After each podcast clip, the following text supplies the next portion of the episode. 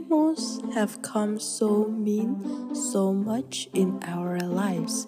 We live in a fragmented and disconnected culture. Politics are ugly.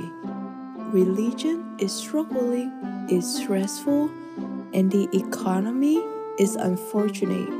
What's one thing that we have in our life that we can depend on? A dog or a cat loving us unconditionally every day, very faithfully. John Katz. Xin chào mọi người, Support, chúng mình đã trở lại rồi đây. Shop Links, một nhà văn kiêm nhà báo người Mỹ vào thế kỷ 19 đã có một câu nói như thế này. Chó là người bạn duy nhất trên trái đất yêu bạn hơn cả chính bạn. Nghe thì có vẻ khá vô lý. Tuy nhiên, trên thực tế, thú cưng thật sự có thể trở thành một nhà trị liệu không chuyên Một chuyên gia chăm sóc sức khỏe tinh thần của riêng bạn. Hãy thử xem về viễn cảnh. Bạn về đến nhà sau một ngày làm việc mệt mỏi. Vừa bước vào nhà thì nhìn thấy cả chó lẫn mèo đang đứng ở trước cửa chờ đợi. Sau đó đáp lại tiếng chào của bạn bằng một tiếng gâu gâu hay meo meo. Bạn biết đó, vất vả cả một ngày. Và khi về đến nhà, bạn biết rằng ở nhà có ai đó đang cần bạn Và trông chờ bạn trở về. Cái cảm giác mà khi bạn bước vào nhà ấy Tụi mình nghĩ là bạn sẽ bỗng dưng cảm thấy việc quần quật cả một ngày sẽ chẳng có gì to tát cả khi có mấy con boss to đùng đáng yêu đang chờ và bạn thấy đó có vẻ như tụi nó đã khiến cho tâm trạng của bạn đỡ căng thẳng và bực bội hơn rất nhiều. Uhm, bạn biết không việc vận động trong lúc đối dẫn cùng tụi nó sẽ khiến bạn tiết ra endorphin dopamine hay serotonin. Mọi người biết đó những loại hormone này có tác dụng gia tăng cảm giác vui vẻ của chúng ta mà cảm giác hay tâm trạng vui vẻ sẽ hỗ trợ tụi mình rất nhiều đối với căng thẳng trong công việc học tập rồi trong cuộc sống. Vậy nếu xét trên góc độ khoa học về tâm lý trị liệu thì thú cưng sẽ được hình dung như thế nào đây? Về định nghĩa thì liệu pháp trị liệu này còn có một cái tên là liệu pháp sử dụng động vật hỗ trợ Animal Assisted Therapy hay còn được biết tắt là AAT. Mục tiêu của liệu pháp hướng tới sự tương tác qua lại giữa con người và một thú cưng đã được huấn luyện, giúp con người hồi phục hoặc đối phó với một số vấn đề về sức khỏe hoặc rối loạn tâm thần.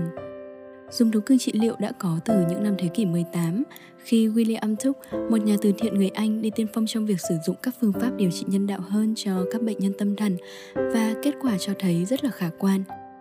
Thú cưng được chọn trong quá trình trị liệu thì ngoài chó hoặc mèo còn có thể là bất kỳ loài động vật nào miễn là chúng phù hợp với mục tiêu trị liệu cụ thể mà chúng ta cần. Để được chọn, chúng sẽ phải trải qua một quá trình sàng lọc rất kỹ lưỡng và được huấn luyện để có thể ở chung với chúng ta trong những tình huống đặc biệt. Ở Mỹ thì việc điều trị bằng liệu pháp này khá phổ biến. Tụi mình có thể gặp một vài chú cún cưng tại bệnh viện hỗ trợ tinh thần cho những ai đang điều trị tại đó. Đa phần thì những bé này đều đã có chủ, hoặc chủ của các bé đều đang hoặc đã từng là bệnh nhân trong bệnh viện, nên họ hiểu được rất rõ cảm giác bất lực và cô đơn khi điều trị lâu dài tại bệnh viện. Và để trở thành một thú cưng trị liệu không phải là một điều dễ, cả thú cưng lẫn chủ sẽ phải trải qua một kỳ thi nghiêm ngặt. Do đó, chó là loài động vật thường thấy nhất khi huấn luyện thú cưng để trị liệu vì chúng có thể đáp ứng những yêu cầu cơ bản như khả năng nghe lời, hiền, bình tĩnh trong những môi trường ồn ào và có khả năng tương tác với trẻ em. Nói đến đây, tụi mình nghĩ là mọi người sẽ liên tưởng đến một vài chú chó thường được dùng để hướng dẫn cho người khiếm thị. Nhưng trên thực tế thì chúng có khác nhau đó. Chó trị liệu sẽ được huấn luyện để có thể tương tác cùng nhiều bệnh nhân khác nhau thay vì chỉ phục vụ và hướng dẫn một người như chó hướng dẫn. Tuy nhiên, nếu mọi người vẫn muốn có một bạn cún cưng, mèo cưng trị liệu chị ở cùng bạn thì bạn cũng có thể cùng chúng đến các trung tâm huấn luyện để được hướng dẫn và đồng hành cùng chúng trong suốt quá trình đó. Tụi mình có thể nói sơ một chút về những lợi ích khi bạn trở thành con sen của những thú nuôi trị liệu. Bạn có thể sẽ có thêm nhiều niềm tin về bản thân, cải thiện được cách mà bản thân đánh giá chính mình, hay bạn có thể giảm được mức độ lo lắng hoặc trầm cảm. Ngoài ra, bạn hoàn toàn có thể cải thiện được những kỹ năng xã hội hay các loại quan hệ. Và quan trọng hơn cả, bạn có một người bạn đồng hành trong lúc vượt qua những cảm xúc cực kỳ khó khăn.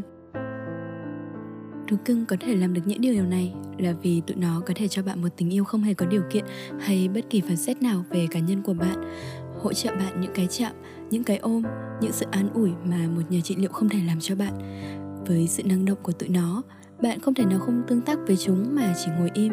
Hay bạn hoàn toàn có thể tâm sự với chúng về bí mật của mình mà chắc chắn tụi nó sẽ luôn đứng về phía bạn và giữ bí mật thay bạn.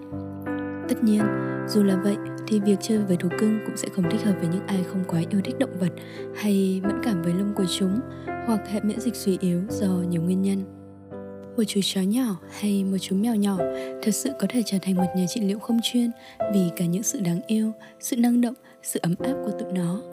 Tụi nó còn có thể cho bạn một tình yêu vô điều kiện, sự yêu thương và lắng nghe rất chăm chú câu chuyện của bạn. Sẽ không quá tệ nếu như có một ai đó luôn ở bên bạn những lúc bạn cần và cùng bạn vượt qua những lúc khó khăn nhất nhỉ.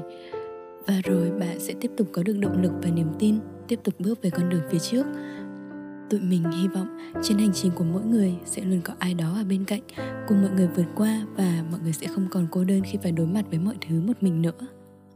Giống như John Cage đã từng nói, A dog is the only thing on earth that loves you more than you love yourself. Josh Billings.